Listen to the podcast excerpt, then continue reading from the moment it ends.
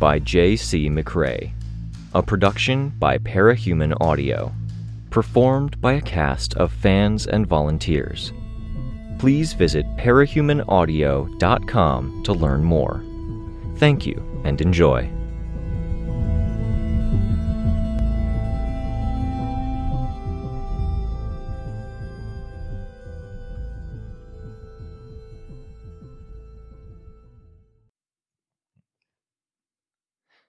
Arc 16 From Within, Chapter 8. Okay, Rain said. He was getting off the phone, and his statement came with enough finality that it made more than a few of us turn our heads. You got through? I asked. Talked briefly with Colt and Love Lost. Couldn't talk to Cradle, he's off in the wilderness, and they're really antsy about drop ins to chat with Tinkers, since Tinkers are most likely to try something fancy. Probably for the best, I said. Might tip them off that we're trying something off the wall. Yeah, Rain said. I just said it had stuff to do with dreams, which isn't too weird since you asked for details on dreams earlier. Others resumed doing what they were doing, getting ready, with costumes on and low conversations. I had my own costume on, and Kenzie now wore her costume from the neck down, her helmet set to one side. It looked like she was trying something new, as a cross between her head encasing helmet and the heartbroken masks. She still wore the visor across her eyes as she tinkered away on the keyboard. Above her, projected on the wall, was the short clip of the room's denizen moving from the darkness into the space at the center of the room, then into what Rain had labeled as Cradle's portion of the room. Precipice, Kenzie said, without looking up. The tool she held looked like a screwdriver, but sparked when she touched it to a circuit board. Walk me through the timeline again? Lookout. Any dates you can tie to the costumes changing? Or when what you had on you when you went into the room changed? Anything? You're trying to apply logic to dream, Lookout. Yeah, uh, duh? Kind of. We don't know what it's going to be like in there, but the way you talked about the room, you don't have powers in there? Not really, no and powers from outside don't normally apply inside. I was haunted by Mama Mathers for a while, and she didn't have any hold on me in there. If this turns out that we're more like your usual dream self while we're in there than like ourselves out here, all you'll have is your stuff. Yeah, Rain said. Which is the theory we're going with. Drag everyone into the dream room and go from the room to the general shard space. But what if we can figure out the rule that determines if you can bring stuff in? Then you can bring in tinkering stuff, and we can figure out a battle plan. So let's focus and go back over stuff and see what maps out. She sounded so impatient, constantly frustrated. Don't be rude, Chicken Little said, quiet. I'm. Kenzie looked momentarily frustrated. Please, can we try Precipice? I don't know what to tell you, he said. No specific dates. It went back and forth a lot. It's only recently that I stopped having the plastic demon mask with me when I appeared in the room. I wanted to ask Tattletale for her input, but she was wrapped up in a conversation with Sveta. I motioned to get her attention, and she glanced at me, nodding, without breaking stride in whatever she was telling Sveta. Rain continued explaining. Love Lost and Snag went to wearing costumes pretty quickly. No tinker tech exactly, but the housings stayed intact. Housings, Kenzie said, motioning for Candy to take notes. Uh, Love Lost's mask? Same general shape, but no tech. Snag had the arms toward the end, but they weren't Tinker managed, and he left them behind when he approached the dais. Colt? I asked. If she's new, does she fluctuate more? Her clothes change some, but it's pretty minor. Does it match to what she wore that day? Rain shook his head. No idea. Probably not. She wears her own style of clothes, even though she's in the prison near the bunker with the prison issue clothes. That leaves me with two ideas, just going off the usual shard stuff, I said. I had Kenzie's full attention, the other kids arranged around her, helping. Rain was nearby, too. Everyone else was getting ready, strapping in like they expected a fight, even though there was no guarantee we could put up any. Idea 1 it goes off self image. Love Lost and Snag changed to wearing costumes because they quickly dove into the mercenary villain thing. Precipice keeps the fallen mask because it takes him a while to let go of the guilt, self image, how he was raised, whatever else. Did it go away when you fought Christine Mathers? A bit before. Okay, I said. I looked down. Well, that doesn't disprove idea one. With this idea, Colt keeps her civilian clothes because her being in prison hasn't fully sunk in. If this idea applies, it might be worth meditating before trying this. Solidify a self image in the mind. Works for breakers and some changers, where their form changes every time. Okay, Rain said. Kenzie groaned a little. I can't do anything with that. Idea two is that it's the agent's concept of us. This might sound a bit more woo woo, but I think there's some foundation to it. They build up their own picture of us, and costume factors in. Breakers who wear a mask will have the mask become part of their breaker form. Valkyrie's flock seems to incorporate minor details into their physiology. So, my losing the mask is. what? Rain asked. I don't know, Precipice, I said. Maybe the agent was sitting latent inside of you for a long time. It recorded a lot of impressions of your time with the Fallen, while the others had comparatively less time, so the time they spent in costume got more traction. Maybe the agents like masks, Darlene said. She'd been pretty subdued since the incident earlier and her car trip with Tattletale.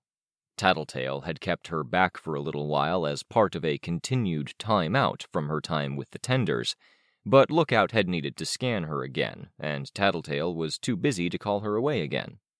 I smiled, taking the effort to give Darlene one because it seemed like she was dejected enough to need one.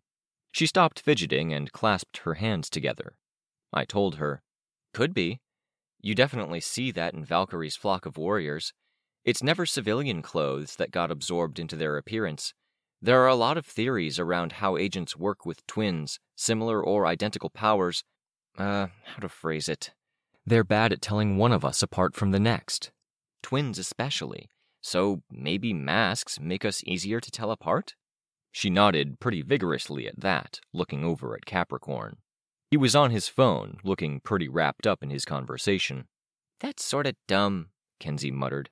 Massive interdimensional cosmic tier power, and they need masks to tell us apart? Right. Take two grains of sand off a beach. How easily can you tell them apart? Does it help if you paint each one? I asked. Well, I'd love to know how I can paint each of us the right colors, Kenzie said, with not that long left. Focus on what you can do, I told her.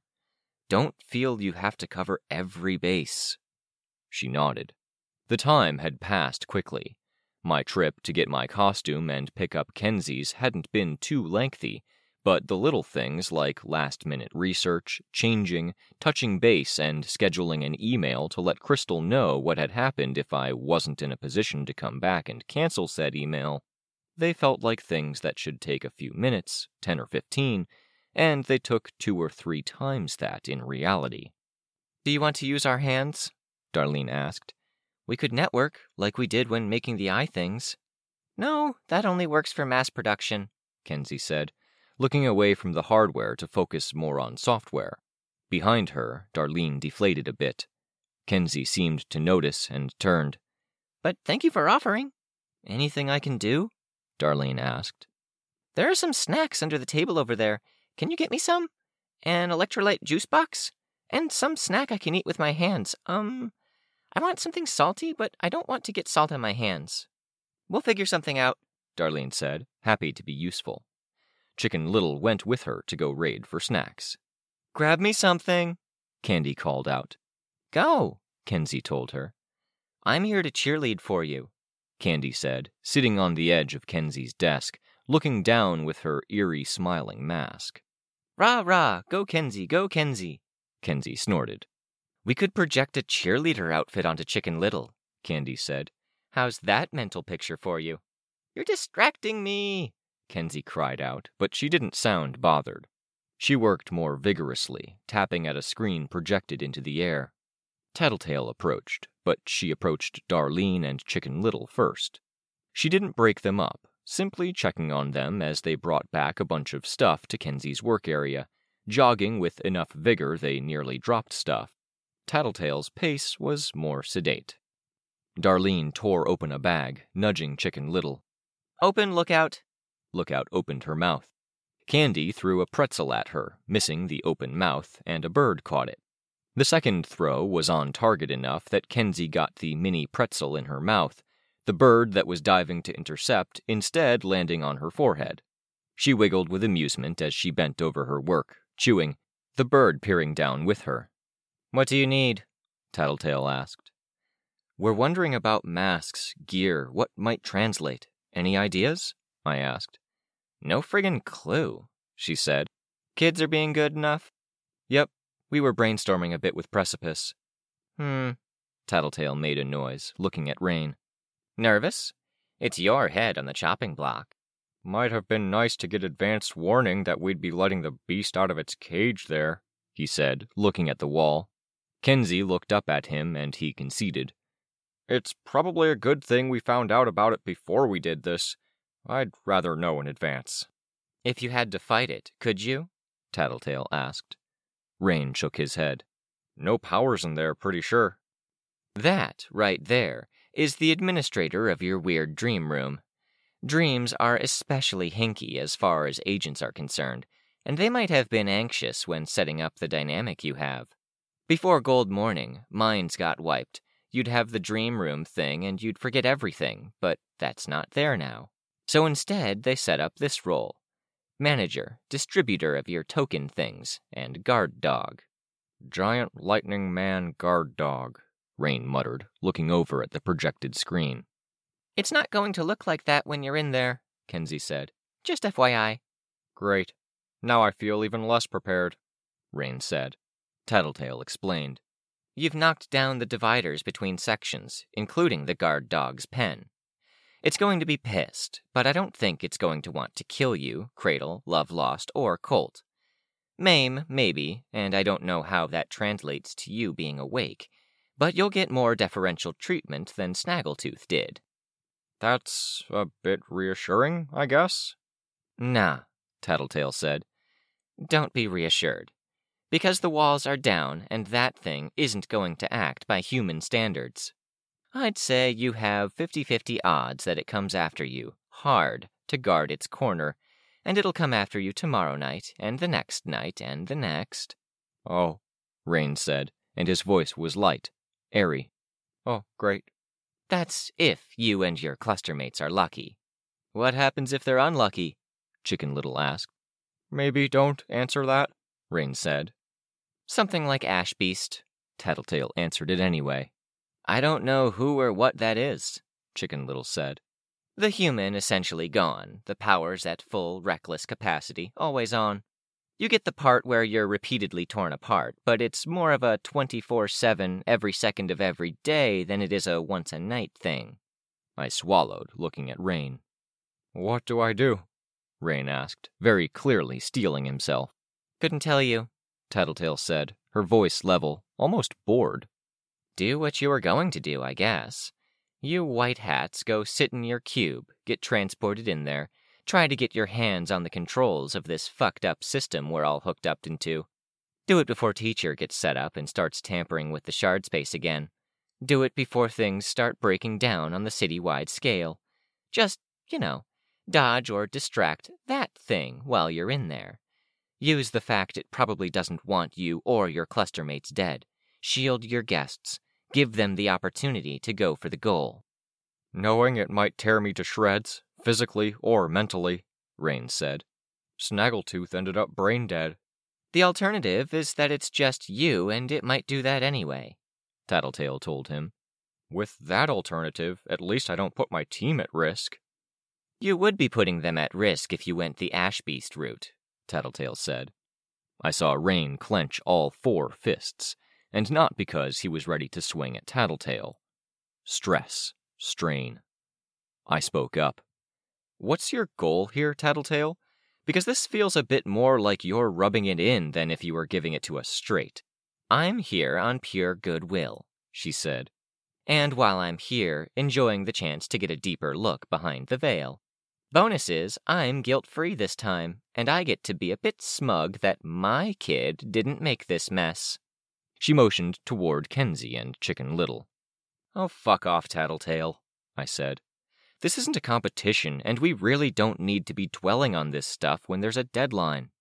Not dwelling, she said, briefly commenting. Um, Chicken Little said. He raised his hand like he was in class. All heads turned his way.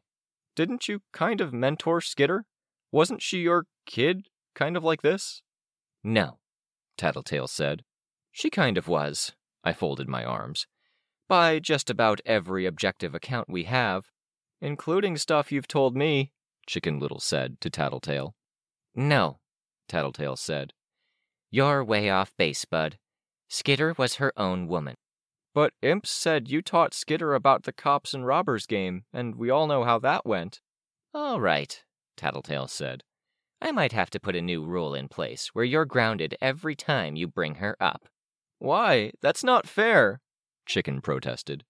It's not fair, Darlene echoed, in a tone reminiscent of the Don't Hurt the Chicken chant from earlier. It's an OPSEC thing, Tattletale said. I don't even know what that means, Chicken Little protested. If I ground you enough times, maybe you'll learn, hmm?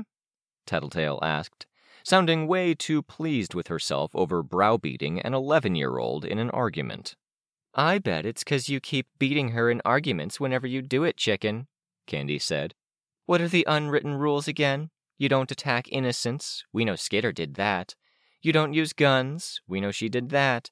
You don't kill. Well, we have to remember Alexandria. Okay, Tattletale said. I think it's time to head back to Aunt Rachel's. I'm sure there are some stables to muck out as punishment for the whole debacle earlier tonight. If Breakthrough wants the rest of my Tattletale insights, I'll have to ask for my standard fee. The kids protested loudly, voices overlapping, with Kenzie adding her voice to the outcry without looking away from her work. You're more of a child than any of the children in the room, I told Tattletale, incredulous.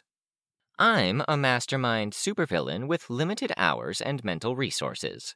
I'm being nice, offering my insights, but I am 100% willing to take the cheap shot shortcuts if it means conserving those resources or keeping my mentee safe. Does that mean if we make it less mentally exhausting to stay and be helpful, you will? Candy asked innocently. Darlene must have chosen that moment to connect their little squad, because Darlene, Candy, Chicken Little, Kenzie, and Chicken Little's four small birds all looked at Tattletale in eerie, simultaneous sync. Do you really want to go to war? Tattletale asked, sounding amused. I know your dirty little secrets. Swimming hole, chicken? Chicken flinched out of the synchronicity, looking down. Your frequent stints over at the greenhouse, Decadent? Candy didn't flinch to the same degree that Chicken had, but she wasn't in sync anymore either. Darlene looked over at Candy.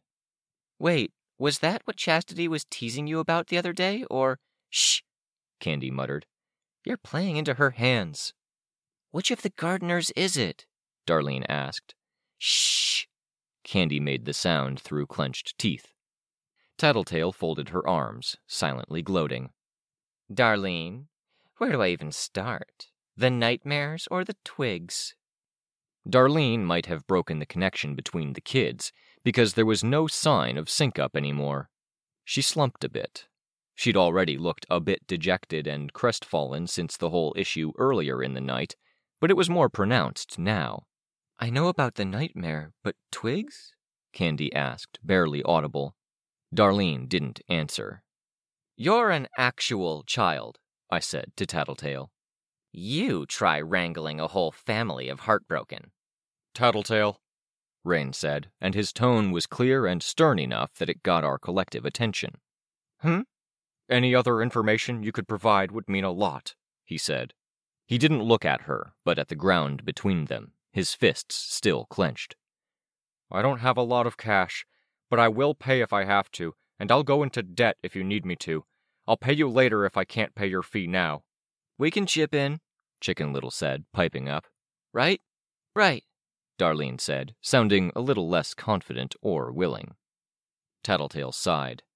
You don't need to pay, neither of you. Thank you, Chicken Little said, quiet. Even if you could fight it, you're not going to kill it, Tattletale said, indicating the monster on the screen. It's going to bounce back from just about anything you could do to it. Prepare for it to have a few tricks up its sleeve, because it's an extension of a species that plays the long game and that knows we don't have it in us to permanently stop it. So don't underestimate it. Don't assume it's shown you everything it can do. I frowned. It isn't human, and it never was she went on. Don't expect it to have human rationales. Do expect it to have a program it follows, a set goal that may or may not be 100% clear. It's going to be somewhat predictable, but powerful enough that the predictability isn't reassuring or an easy answer. Does it have weaknesses? Capricorn asked. He'd joined the conversation. Yep, I'm betting it can't go much further than the room. If you can get through that gap, Tattletale walked over to the projected image, where two thirds of the room were cast into shadow before indicating the far wall. It can't follow? Rain asked. I'm thinking 90% odds it can't, Tattletale said. But you're going to find other stuff on the far side, a little less consistently solid, and from what Damsel said, it's going to be a bit like everything's gone breaker. They like structure and they like redundancy, so expect details pulled from host awareness, specific and collective. When you don't have structure, you'll have vast amounts of connective tissue. Valleys that are simultaneously mountains? I asked. You got it, Tattletale said, sounding like she was having far too much fun. That stuff on the far side doesn't move far beyond its confines. Be ready to run. If your tricks to try to force waking up don't work, you just need to live for long enough to time out. Talking to Colt and Cradle, our best guess for how long we're in the room is a little under 40 minutes, Rain said. I couldn't help but glance at the clock. Eerie that he said that, and the clock showed 3512, 3511, 3510, counting down. I adjusted the buckler at my left arm. Dinner's here, Kenzie said. It was Snuff, back from his errand, with bags bearing the unappetizing name of Roadkill. I walked over to Tattletale as she backed away from the diffused situation with the heartbroken. Chicken Little was unwrapping Kenzie's dinner for her, holding her burger out, while Darlene tried far too hard to be okay with it. In this moment, at least, with the stress of the clock hanging over her head, Kenzie seemed to be as happy as I'd seen her since Ashley had died. Tattletale, I murmured. Hmm? The way you described things in that room sounded familiar. Yeah, she said. Fair warning, it's all educated guessing at this point. Very educated, but no guarantees. Sure, I said. I looked at the constantly replaying image of the thing emerging from the shadows. Is it an Endbringer? Nah, she said. Smaller in stature, more limited in scope. I realized I was holding my breath, and I didn't release it. I felt like there was a but coming. It's the same scaffolding, same construction material, similar principles, Tattletale elaborated. Thanks, I told her. You're not taking your kid in with you, are you? I looked over at Lookout. Wasn't planning on it, I said. Say something happens to your team, Tattletale said.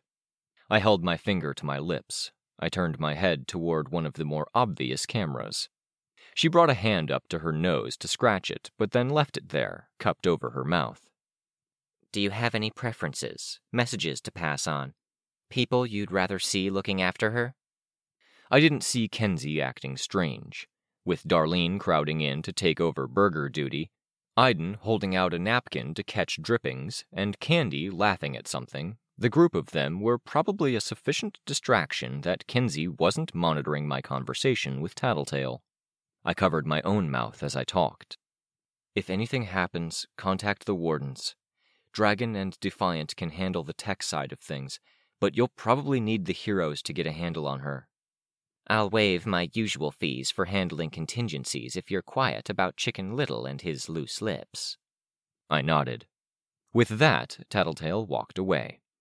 We have to do this, I thought. Then I had to amend my statement, because we'd already let the guard dog out of its pen. We had to do this. We can't be following behind every crisis. The clock counted down to Rain's bedtime. 3132, 3131, 3130. 215, 214, 213, 212. Don't try to control your breathing. Ignore all of that usual stuff about deep breaths or breathing in through the mouth and out through the nose, Sveta counseled. Breathe naturally. Don't get mad at yourself if you stop breathing naturally. Just move on, move forward, return to what we're focusing on. Sveta was the person to talk us through meditation, because she'd had to do it several times every day as part of managing her control. Our focus is on ourselves, Sveta said. Body image, the costume we wear, and what led to us getting the costumes we did. If your thoughts go outside of this area, bring them back in, but don't get mad at yourself, or the emotion will become the focus. You don't get anything from being mad at yourself. We are the clothes we wear. It was hard enough to bring myself to follow her general roadmap.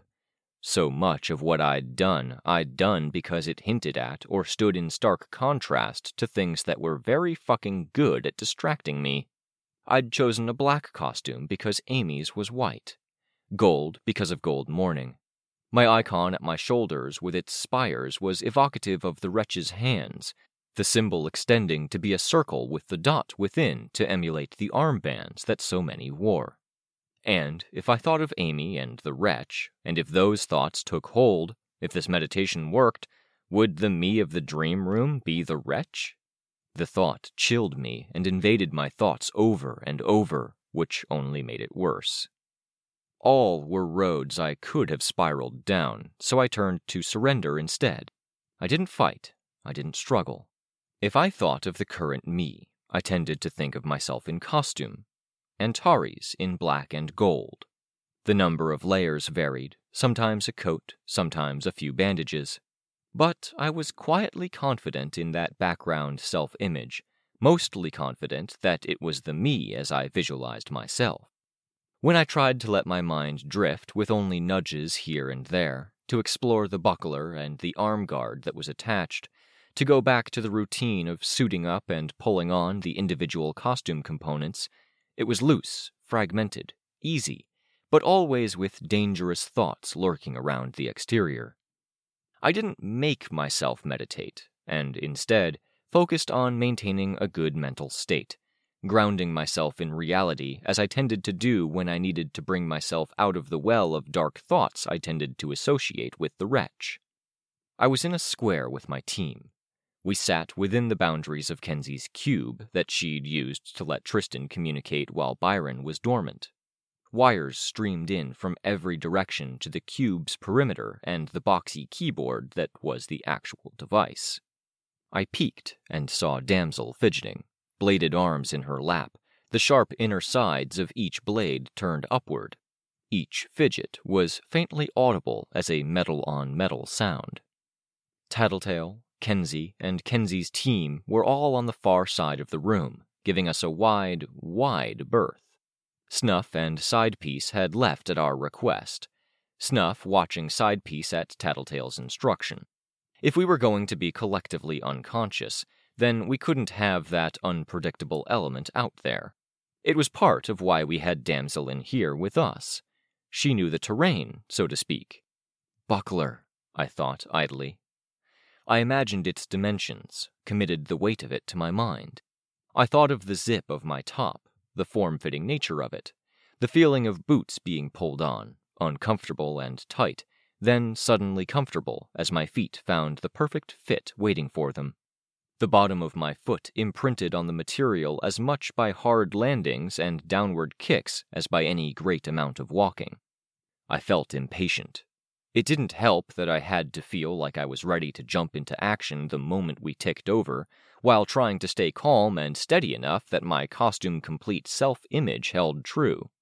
It felt like the clock should have hit zero by now, and I was ready to voice a comment, asking if it had worked, if Rain was still with us, But first, I'd look at the clock. I turned my head toward the display. Voices cheered and jeered, and people bustled around me. Tinny noises and different music formed a cacophony of sound. Where? I took a step forward, and I realized I wasn't in control. The motion happened on its own, which was a good thing because if I had been in control, I might have stumbled or fallen. My legs were shorter. The faces of girls running just in front of me, almost cutting me off, they were familiar, but this scene wasn't. I ran forward, reaching for a joystick, my hands going to buttons. The joystick was the standard ball on top of a stick, common to any number of the arcade cabinets around me. But this ball, it was orange with black stripes dividing it. A basketball. Even the motion of the hand on the joystick was familiar while the context was wrong. Down, down, down, selecting my team, three superheroes in basketball uniforms. Victoria, my dad said. I twisted around, but the game was starting. A girl shoved her way in beside me. On the far side of the cabinet, other girls were there. Two versus two. Just one game? I asked, my attention divided.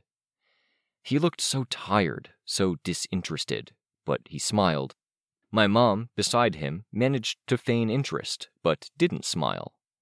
Amy sat off to the side, cheering loud enough to make up for both of them. I'm good at this, I murmured.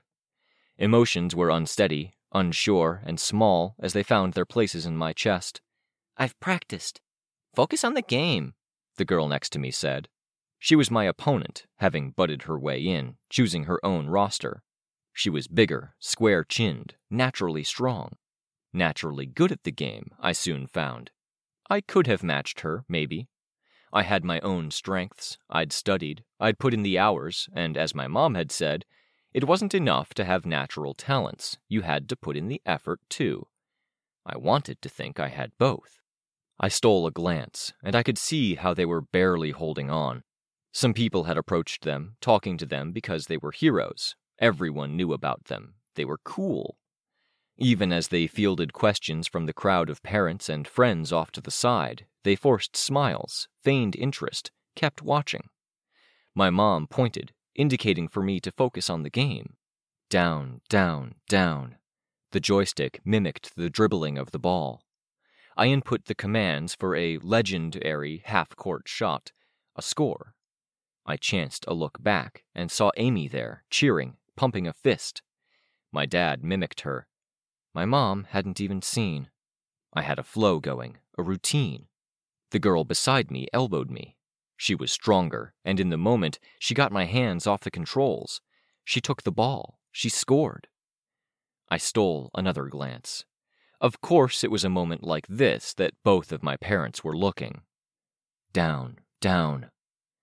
It was my last game. They'd agreed to let me play it.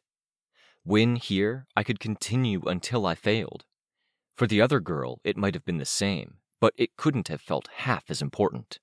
I wanted to show off. I wanted to show that even if I wasn't on the same stage as my parents, I could use what I'd learned, be excellent in my own way. Trailing a few points behind, I passed, passed, but there wasn't any cooperation from the other player who was supposed to be on my side. The opportunities didn't come didn't come. The clock ticked down 31, 30, 29. I didn't know the script, but I knew the tempo, the rhythm, the way this was supposed to go in the way I might know the beat of a song, even if I didn't know the specific words. 15, 14, 13, 12. I got the ball. I got my shot, everything on the line, a chance to be a hero. And the girl casually shoved me. I fell, and on the dirty floor of the arcade, my arm skidded on grit from shoes and bits of food. A sandpaper scrape, a slam to my elbow that felt like a steel rod rammed up my elbow to my shoulder.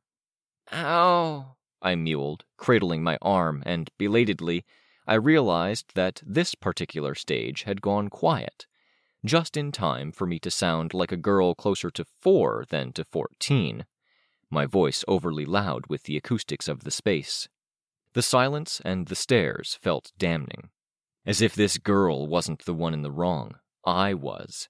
Because I was the daughter of superheroes. I was supposed to be better. I didn't want to look this time, but I did.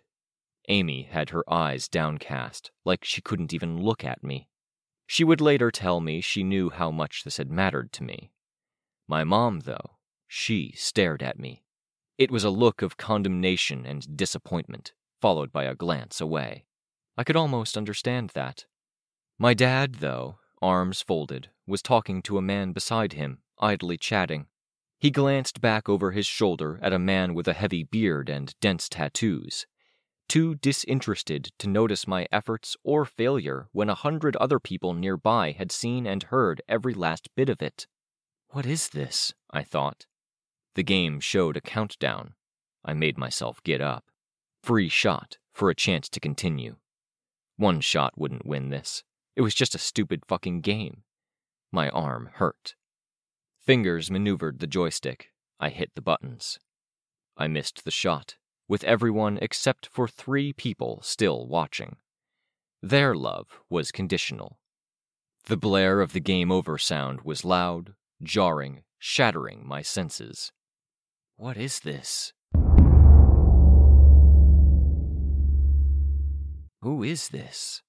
The legs could have belonged to the same person, but the sensations and the subtleties were different. The body wasn't as athletic, but it was lighter, skinnier. A girl. Sveta? In a house? I felt a weird surge of hope and dread. No, I felt a bit crestfallen.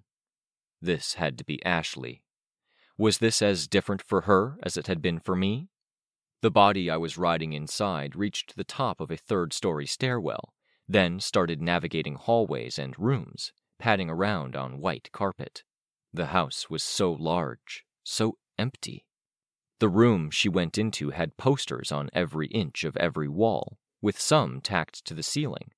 It smelled like sweat, with a faint bathroom smell, making her wrinkle her nose. Gross, she said. I felt a stab of fear and concern hearing that child's voice. She went straight to the bedside table, hauling it open, and poked her way past magazines of women wearing swimsuits, she found a digital music player with a cracked screen and the cover for the batteries missing, batteries exposed at the back. She had her headphones on, cord dangling, and she plugged it into the player. The music sounded muted, not as sharp as a modern digital player might be. Stop stealing my stuff, loser, she said, clipping the music player to her pocket. She fished through more of the drawer's contents, rolling her eyes as she turned the page of the swimsuit magazine revealing it to be a cover stapled over a much more lewd kind of mag. She backed away, continuing her search through the room, but the bathroom smell swelled and she turned her head. In the walk in closet, gym stuff on the floor, more fancy clothes to the right and out of season winter clothes to the left, a teenage boy dangled from the central railing, toes touching the ground. Urine and shit ran down his legs to his nice white sneakers and onto the floor below. Blond, but with face purple blue, his features already distorted. She made an incoherent sound, lunging forward to wrap her arms around him, to try to lift him up as if she could. He was almost twice her size. The damp from his pants leg pressed through her shirt and to her stomach, and she flinched away, aware of how cold it was. She turned to the side, and the movement of her head brought another involuntary sound past her throat and lips. Her eyes traced the path, the plan, the route of climbing up onto clothes, getting to the rope he hung from. The clothes and the hangers weren't strong enough to support her, and she only managed to tear clothes off the rod. The actions were frantic, senseless, and each one seemed to punctuate the cold, grim reality he didn't move. He didn't struggle. His skin was cold. She hit him, scratched him, as if somehow that could rouse him. Wordless, her throat choked, pain gripping every part of her chest and throat. Her fists balled up, and a strange sensation at her fingertips made her startle. She looked down, then startled again. her eyes going from the underside of her fingernails to the gouges she'd left in his arm.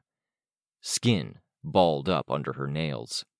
She almost tripped over his things as she backed up, hand held out between them as if she could somehow back away from it, too.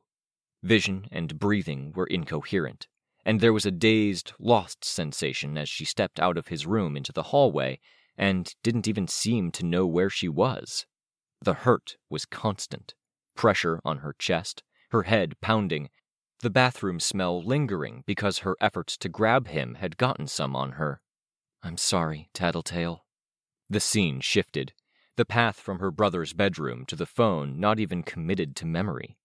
She reached the phone, and she held her hand over the list of numbers.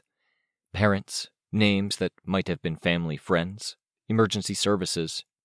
I don't know who to call, Rex, she mumbled, and her voice was small, timid. Ambulances are for people who are alive. Police are for investigating deaths, but it's obvious who did it. I feel so stupid.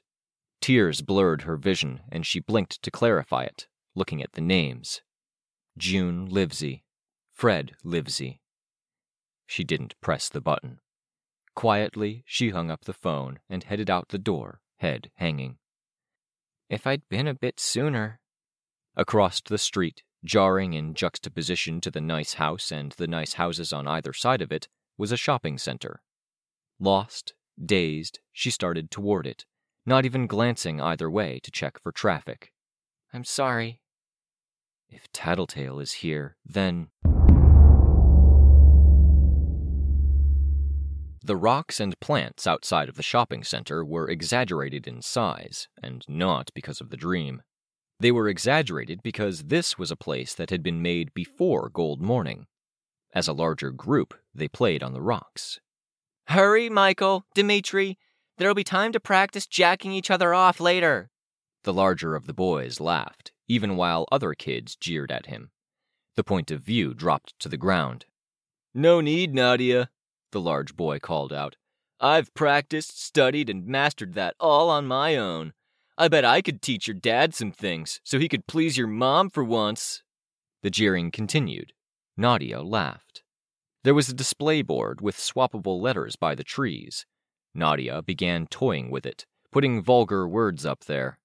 Kids jeered and joked, topping each other, with comments about Dimitri's uncle and inventive approaches to dog breeding.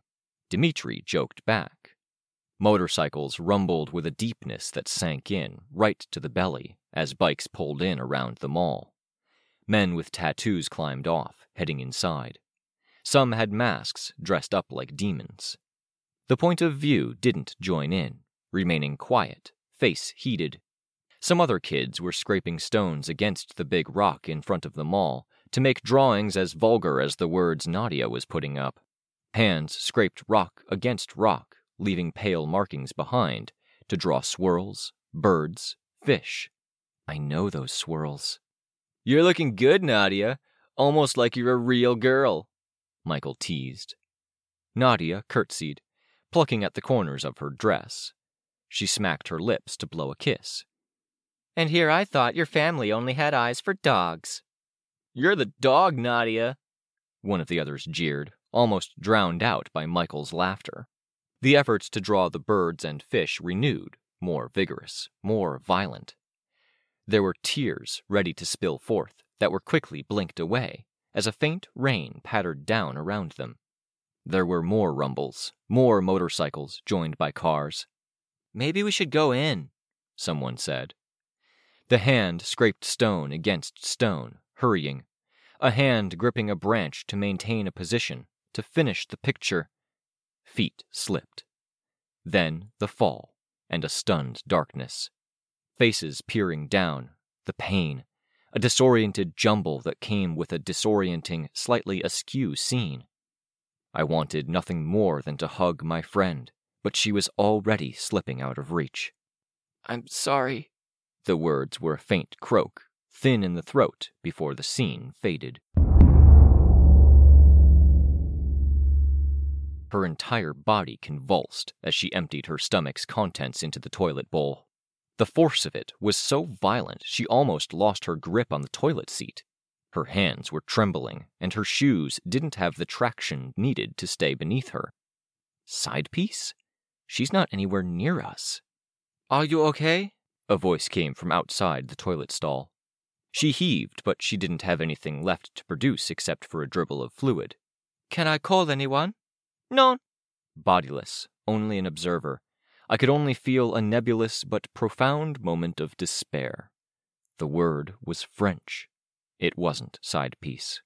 The voice was so young, hoarse from the recent vomiting. Are you sure? You don't sound well. The hands that fished for toilet paper were so small, wiping around her mouth. She wasn't even tall enough to kneel by the toilet. That was why her shoes had slipped, had been necessary. She wiped at herself some more, then looked down at a nice dress and hard shoes with buckles, more useful for being pretty than for any activity, let alone finding traction on bathroom floors. She hiccuped, and the motion was so close to the recent vomiting that her entire upper body convulsed, hurting a bit. It at least seemed to disturb the hiccup enough that she didn't hiccup again. I could call a doctor. No! The child cried out, and the word was outlined in fear. She hurried to reach up and find the door latch, opening it to find a concerned middle aged woman there. Please, I'm okay. You don't sound okay, hon. Where's your mom? My papa is outside, she said in halting English. She went to the sink, standing on her toes to get water and wash her face, washing her mouth. I didn't want him coming into the girls' bathroom. Okay. Should I go find him? She shook her head. With damp hands, she wiped at her dress and then her hair. She half walked, half ran for the bathroom door, the fancy little shoes nearly slipping on the tile. A group of men with tattoos got in her way almost immediately. She shied back, waiting for them to pass, then saw the woman behind her and hurried forward, into the food court. A man, round headed, round bodied, bigger than any man she'd ever seen in real life, rose from the bench he sat on. Are you okay? he asked, his voice gentle, the words French but understandable. You ran so quickly for the bathroom. I'm okay, she said, clasping her hands in front of her. Every word French, but translated. Do you want to go home? I can drive you now. She shook her head, fierce, emphatic. Okay, then, he said. He put out his hand. Looking back at the middle aged woman, the little girl reached out and up, putting her hand in the man's. Do you want to try the arcade again? he asked. He indicated the arcade at one corner of the food court. A crowd of parents and onlookers was gathered.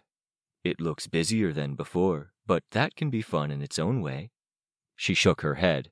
No, thank you, Keith. Whatever you want to do, I want you to have the best time, he said. He gave her hand a squeeze. Thank you, Keith. Can we, um, can we sit? Sit? Surely we can do something else. I want to sit, she said. She looked at his hand, and the squeeze she gave it seemed calculated, intended. The look up at the towering figure tremulous, unsure. Okay, he said. Here, I have an idea. Sit, wait there. She did, sitting at the table in a large food court, looking around her at the people, eyes lingering on families. Her hands touched her stomach, which was tender. She saw someone glance at her and dropped both hands into her lap, clasping them together against the stiff fabric of her dress. It wasn't cold, but her hands shook. She saw Keith return, navigating the crowd, smiling at a mother and her kids. Her stomach flip flopped when she saw what he held. He placed the cup of ice cream in front of her, then did the same with an ice cream cone, which had a paper holder to keep it upright. I wasn't sure whether you'd want a cone or a cup, so I got both. If you want both, I won't tell. He winked and she smiled, tremulous, unsure. She reached for the plastic spoon, and her stomach did another flip. You don't want it? he asked. Are you okay? Paralyzed, she sat there. Candace, he said, and he hurried over, kneeling beside her to bring himself more to her level. It only made his presence feel more oppressive. Do you want to go home? No, she said, her voice small. Her lips formed a word she didn't utter. Never. Candy, I'm so sorry you had to go through this. Candace, look at me. Obedient, she did. I am your ally. I know some men pay your father for access to his, um, girlfriends, wives, to have them keep them company. Candy shrugged. I could feel the movement, as deliberate as the hand squeezed. Like the lie or manipulation was more obvious than anything in its intentionality. I don't know if you remember, but I joked before about running away with you when we first got into the car. Candy nodded.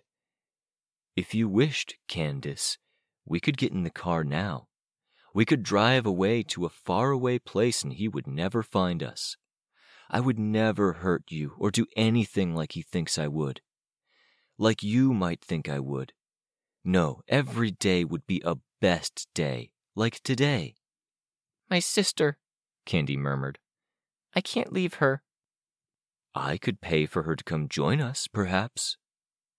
A different kind of paralysis took hold. I have many sisters. No, I can't. Even if not, I have to do what Daddy says. He said to listen to me, didn't he? She went stiff, nodded. Then I order you to listen to me. Tell me what you want. I. Yes? I want to sit here. All right, we can sit. You have your ice cream. I know it's your favorite. Your dad told me. She picked up the spoon, hesitating. Her stomach cramped. I know we've had three desserts already, and three big meals, but we're allowed to enjoy ourselves on a best day like today, aren't we? He asked. He squinted his eyes together, like he was being mischievous. She nodded, unsure. Mange, mange, he urged her, chuckling a bit. She lifted a spoonful to her mouth, closing her mouth down around the cold ice cream.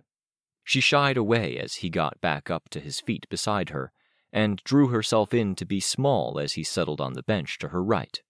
Her stomach hurting with every action, she lifted another spoonful to her mouth while he sat beside her, chin on his hand, looking at her like a fucking love struck schoolchild looked at their crush, his hand on her back, rubbing. A tear ran down her cheek, and she hurriedly wiped it away, looking to one side to avoid letting him see. She saw a familiar face and reached out. That familiar face reached for her, Darlene. But there was too much distance for them to make contact. I'll go get some more ice cream, he said, almost giddy. Some to take home. You can have some on the car ride back. Darlene's hand dropped to her side. She was tugged along, her head ducked low. The grip on her wrist was like iron. This way, the mall's staff member said, meek, deferential. She bowed slightly, then looked abashed to be bowing. The door was pushed open, and they entered a back room, special event space, decorated with streamers and big paper letters that were all strung together. Kids were already assembled, half of the group gathered at one side table, expectant as the cake was cut. The other half were playing with presents that had been opened. The streamers spelled out a name Yasmin. Darlene's eyes, our window into this scene, moved to a girl in specific. People turned, people noticed, they reacted. And then they didn't react. Cries of fear and alarm were silenced without word or gesture. Each of the adults went still. Come. The voice was French accented, but it spoke English. Smooth, cold, calm. I think you should sit at the head of the table, my Darlene. Any objections? There were none. Darlene's eyes moved around, tracking adult, child. The chair was pulled out for her, and she sat. Every adult obeyed. The children, however, were indecisive, frozen in fear that was wholly natural. Take down the other girl's name. You and you, you can watch the doors. Nobody leaves until my child has her birthday party. Sit, everyone. Darlene watched as Yasmin's name was ripped from the wall. His voice was loud and smooth in her right ear. He was quiet, but nobody present made even the slightest noise, so everyone heard. Now, who do you like? Who likes you, hmm? She looked at a boy, blond, and saw his eyes widen in fear at the eye contact. The boy smiled. Come, sit at the head of the table. You can be the prince for my princess. You will do whatever she asks of you. Darlene was stiff, frozen, staring down the length of the table. She shivered as she felt the boy next to her take her hand. Now pick one, Darlene. Who do you like least in this room? He said. His voice held the threat. It is your birthday. This is your test. You will choose. Both your brother and your sister got their powers, and so will you. But you won't leave me as they did hands on her shoulders, a hand gripping her left, adults smiling all around her. She pointed at a boy at the end of the table. Why? He. He spat at me once. Said I smelled funky. What shall we do with him? Darlene was silent. If you don't choose, I will, and I'm far crueler than you are. Extinguish him, Darlene whispered. The chair skidded, the boy thrashed, fighting despite the fact there was nothing there. He fell from his seat while children all around the table shrieked and cried out. Then he went still. All around her, children looked shocked, stricken, horrified. They looked at her. Look at their faces, Darlene, he murmured. They never knew who you were, did they? Now they know the truth, and they will keep it with them forever. We will make decisions for each and every one of them today. Darlene nodded, eyes dropping. We are family, my Darlene, he whispered. That is all you will ever have or need, yes? Blood ties us together. Consanguinity. The detonation rocked the shopping center. People turned, looked, and saw the tattooed people standing on tables, standing on stairs to the upper level above the food court. Blue fire and shadows danced around them. The figure we rode in was another small body this time, a boy. Breaths huffed. He looked for help, support, and saw none. Alone, he was lost in a tide. People pushed him without even meaning to. Imp! he called out. Aisha! Charlotte! Forrest! There was no returning cry, or if there was, it was drowned out. The people around him increased by the second. But they reached the end of the long hallway with the big exit sign above it, and they stopped there. They didn't open the doors. People pressed in. He stumbled, falling, and he saw the people running at him, so fast it was clear they wouldn't stop. A large figure put himself between the boy and the people a man with a thick beard, old fashioned glasses, a piercing in his nose, and kind eyes. Snag. He fell as well, blocking the tide of bodies with his own, gripping the side of a sign that was built into the wall, scratched plexiglass case and frame protecting the image beneath. I'll do what I can to protect you, the man spoke, and his voice was deep enough to be heard through the din. I'll try to keep the path clear. I. Aiden tried. But Snag gripped him, then lifted him up to the top of the plexiglass case, away from the stampede of people. Pushed, shoved, Snag nearly lost his footing, but then managed to get Aiden to a secure spot, standing on the frame, the window above him. But Aiden was too small to reach. He looked down, and he seemed to search for and find familiar faces, vertigo making his vision swim. Voices jeered, mixed in with panicked cries, and he shrank against the wall, feet slipping, finding footing again, slipping again, fear lurching in his chest. Help, he whispered. Anyone? Please? The perspective distorted, and the way down might as well have been five stories, not ten feet. In the midst of the trample of bodies, Ashley twisted her head to one side as she was smacked across the head. Her vision swam. She tried to stand and she wobbled. Stop, she said. They tucked themselves into a space by the wall, but it wasn't possible for everyone to occupy it. Her father loomed above her, struck out. Come on, he shouted, voice loud, hoarse. Make your decision. She winced, face turned away. Answer me. Don't go mute on me like she does. I don't know, she said. That's not an answer, Ash, he growled. People pushed past them. Come on. If I have to get rid of one of you, is it going to be you or is it going to be her? Ashley turned her head, and she stared past her longer hair at herself, small and short haired. She cringed, fearing the next blow, and the other her stood a little taller. Come on, he shouted, gripping them by the arm. Kenzie reached out, trying to find a grip. The mass of bodies pressed in, and she was pushed back. Her foster parents reached out for her. Two black men, one barrel shaped, hair short, wearing a colorful shirt. Another man, skinnier, with a tidy dress shirt, a worried look on his narrow face. She fought to hold on as people pulled them apart, and her fingernails dug in, scratching, scrabbling, skin filling the space under her nails.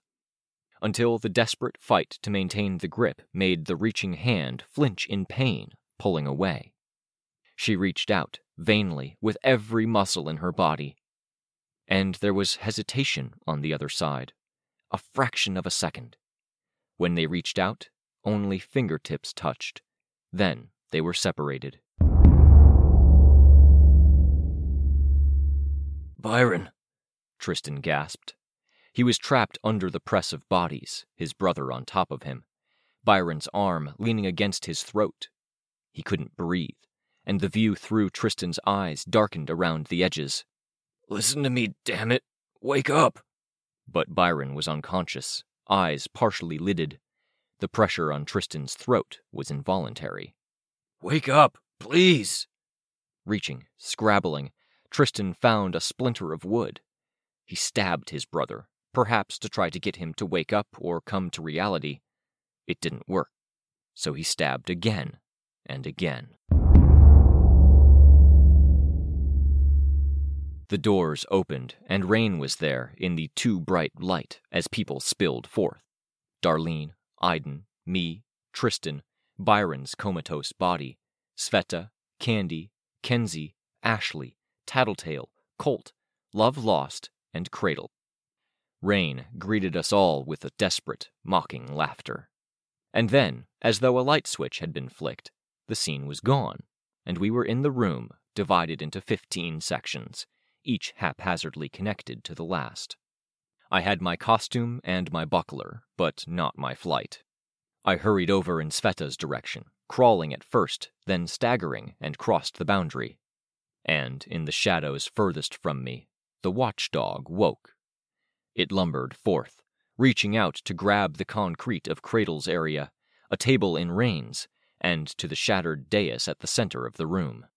Too many limbs all smooth planes like marble, with cables running in the gaps, each glowing with an intense heat. A 20 foot tall titan made of reaching arms that could have been tentacles, they were so many jointed. It was nothing like the beast of lightning we'd seen on the video. There wasn't a single watchdog administering this room. It was one of four dogs. Cradles. Cradle! I called out, and I felt like the words were futile even as I uttered them. It won't hurt you. We need you to get in its way. All around us, the others were still reeling from reopened wounds. They were slow to move, and the many handed beast was quick. And Cradle did not get in its way.